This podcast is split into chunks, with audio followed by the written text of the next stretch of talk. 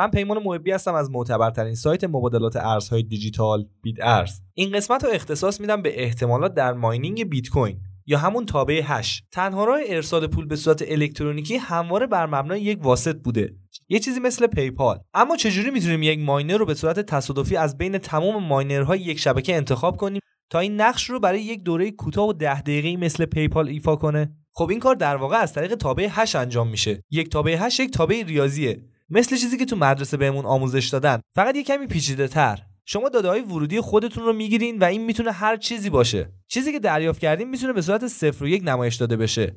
حتی اگه حرف A رو به تابع بدیم. حرف A رو بردارین و اونو به تابع 8 بدین. چه چیزی از طرف دیگه بیرون میاد؟ اون چیزی که قرار بیرون بیاد در واقع یک رشته 64 کاراکتری خواهد بود. خروجی مثل یک دسته از حروف و اعداد تصادفی به نظر می‌رسه. اما منحصر به فرد و کاملا مطابق با حرف A خواهد بود. بنابراین اگه هر کسی در سراسر جهان کاراکتر A رو برداره و اون رو به تابع 8 بده همون جوابی که شما گرفتین رو خواهد گرفت. این دقیقا ریاضیه. حتی به عنوان مثال اگه شما کارهای کامل ویلیام شکسپیر هم به تابع 8 بدین باز هم یک رشته 64 کاراکتری دریافت خواهید کرد. خروجی تابع 8 به دلیل اینکه ورودی طولانی تره هیچ وقت طولانی تر از 64 کاراکتر نخواهد بود. حروف و اعداد و متن تصادفی نسبت به نمونه قبلی متفاوتند.